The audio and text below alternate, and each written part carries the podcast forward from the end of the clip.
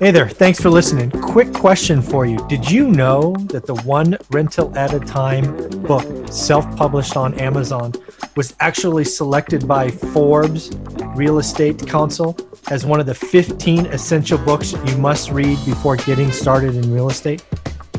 Quite the accomplishment. It's actually book number 3. Go check it out on Amazon.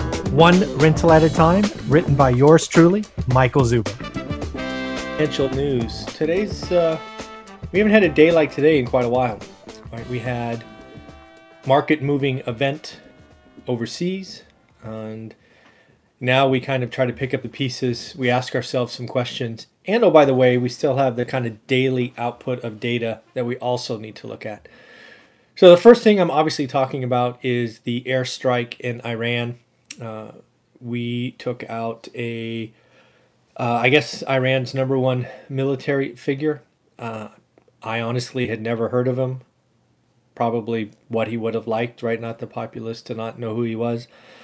I guess a couple of things that I've read are true, trying to remove all the political nonsense that's happening around this. First and foremost, I think there is general agreement that we took out a very bad man. I've heard to him referred to as the number one bad guy in the world. I think that is generally agreed to. Also, it seems to be agreed by all sides that he is responsible for killing hundreds of Americans over the last decade, not to mention tens of thousands of innocent people in different parts of the world. So definitely a very bad guy. The other thing that is very clear and universally appreciated is we just had a dangerous escalation. This... I'm fairly certain this is going to cause a reaction, and probably several reactions. So when I look at something like this, I try to sit back and ask myself, okay, what might happen? And of course, I'm always asking them for a couple of reasons. One is, could it affect the cost of money, right? Could interest rates rise? Maybe. And two, could the reaction be so big that it causes fear, uncertainty, and doubt in our consumers, the worldwide consumers? Because, again, that's really all I'm trying to figure out when I look at these daily financial news is the health of the consumers and the cost of capital, because I'm a real estate investor. So I think it's pretty clear, again, that there will be a counterstrike or a counter response or whatever you want to call it.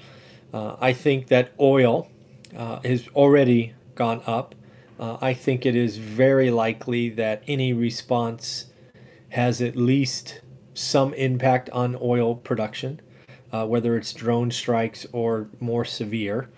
So I could see a world where there's significant oil disruption, soon.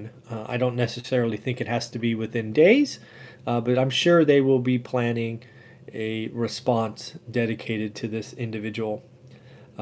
Even though we consider the number one bad guy, he was on their side, and I'm sure they don't feel that way. So I think there's going to be a strike on the oil production somewhere, likely in the Middle East. The other thing that, when I look at this and ask questions is, I believe Iran has been credited with several sophisticated cyber attacks. If that's true, I can only imagine what may be on the game plans going forward. So I think it's very likely that a second, point to this could be a cyber attack on probably infrastructure, maybe hospitals, I don't know. But I think that that could be something that might happen. And then the third one that might happen is they may just gather on someone's border and invade. Maybe they go and try to invade Iraq or, I don't know. Just they push their military might and they force, a bigger response. So again, we took out someone who has killed hundreds of Americans and thousands of people. It is absolutely a dangerous escalation, and there will be a response. We just need to do our diligence and see what happens. So I fully expect the market to sell into this. It is...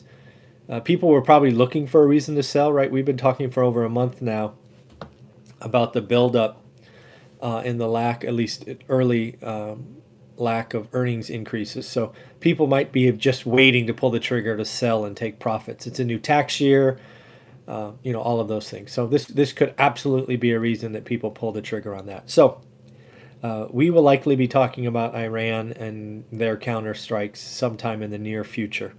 So we will see and await their counter response or their counterpunch. Next up, I saw, it seems like Tesla's talked about a bunch because, again, it seems to be loved and hated all at the same time. It looks like they delivered over 100,000 cars in Q4, with the total being 112, which exceeded the expectation of 106. What I found interesting is the split. It looks like 92,550 Model S's, or I'm sorry, Model 3s. That's their cheap car, well, relatively cheap. Then there was 9,800 Model S. That's their fast, wicked, you know, wicked car, ludicrous mode. That car smoked me off the line one time. It was crazy. And then their Model X, their SUV, so had 9,300. So I was shocked. That's like a, you know, that's like an 80-10-10 split. I didn't expect the Model 3 to have 80% of their deliveries. Maybe I should have. But again, I don't follow Tesla all that much, so I was at least shocked by that. And then the scariest number for me today was the report on manufacturing. Did you see that one? Manufacturing, ISM, came in at 47.2. That is the lowest since 2009, when it was 46.3. This is scary to me because 2009 was not a good year, and you would expect the ISM number to be pretty bad. But we're in 2019. It has been a great year, and we expect 2020 to be a great year. So I'm wondering why the number is so low, 47.2. Is this ripple effect from Boeing? Is this still leftover stuff from the GM strike? What is going on? If January or the next report is also weak, this could be a big sign. I'm guessing this is so weak that there's kind of noise in the system. Maybe it's the Boeing, right? If you shut down manufacturing lines at Boeing and then the ripple effects of that, maybe it's leftover GM. I don't know. I'm going to certainly do some more reading on this because 47.2, lowest in a decade. And again, think 2009 where we were and 2019. I don't see why manufacturing should be this low. The last thing could be is did all this trade war nonsense finally get a hold of us and force us to sign something, which I still believe is set for January 15th. So, you know, maybe this is just proof that we needed to sign something and we're doing it. But again, that number is, that's a scary number. I don't know how else to say it. 47.2 into an environment that I've called you know, should be a very strong 2020. So we're going to see what happens. So in the end, let me know what you think. I always love to hear from you. You know, airstrikes or especially surprise ones like this can always have a response. We're going to have one. We did take out a bad guy. I think that's generally agreed to. Oil will be up, no question. I expect oil disruption to be one of the things they try to do. Maybe cyber attack, maybe an invasion. Tesla looked like they crushed it in Q4. The other thing on Tesla I forgot to mention is they delivered almost 1,000 vehicles off their China manufacturing line, which is impressive. They got that up pretty fast. You know, everything I know about China and all of that is I didn't expect it to be such a smooth process. So good for them. So that I sure ramps up unit deliveries going forward. So and then. Lastly was that manufacturing number was pretty scary. So pay attention. We'll be back tomorrow talking about daily financial news. I do have a couple of videos planned for today. One about Monopoly, what I should have learned from it and didn't.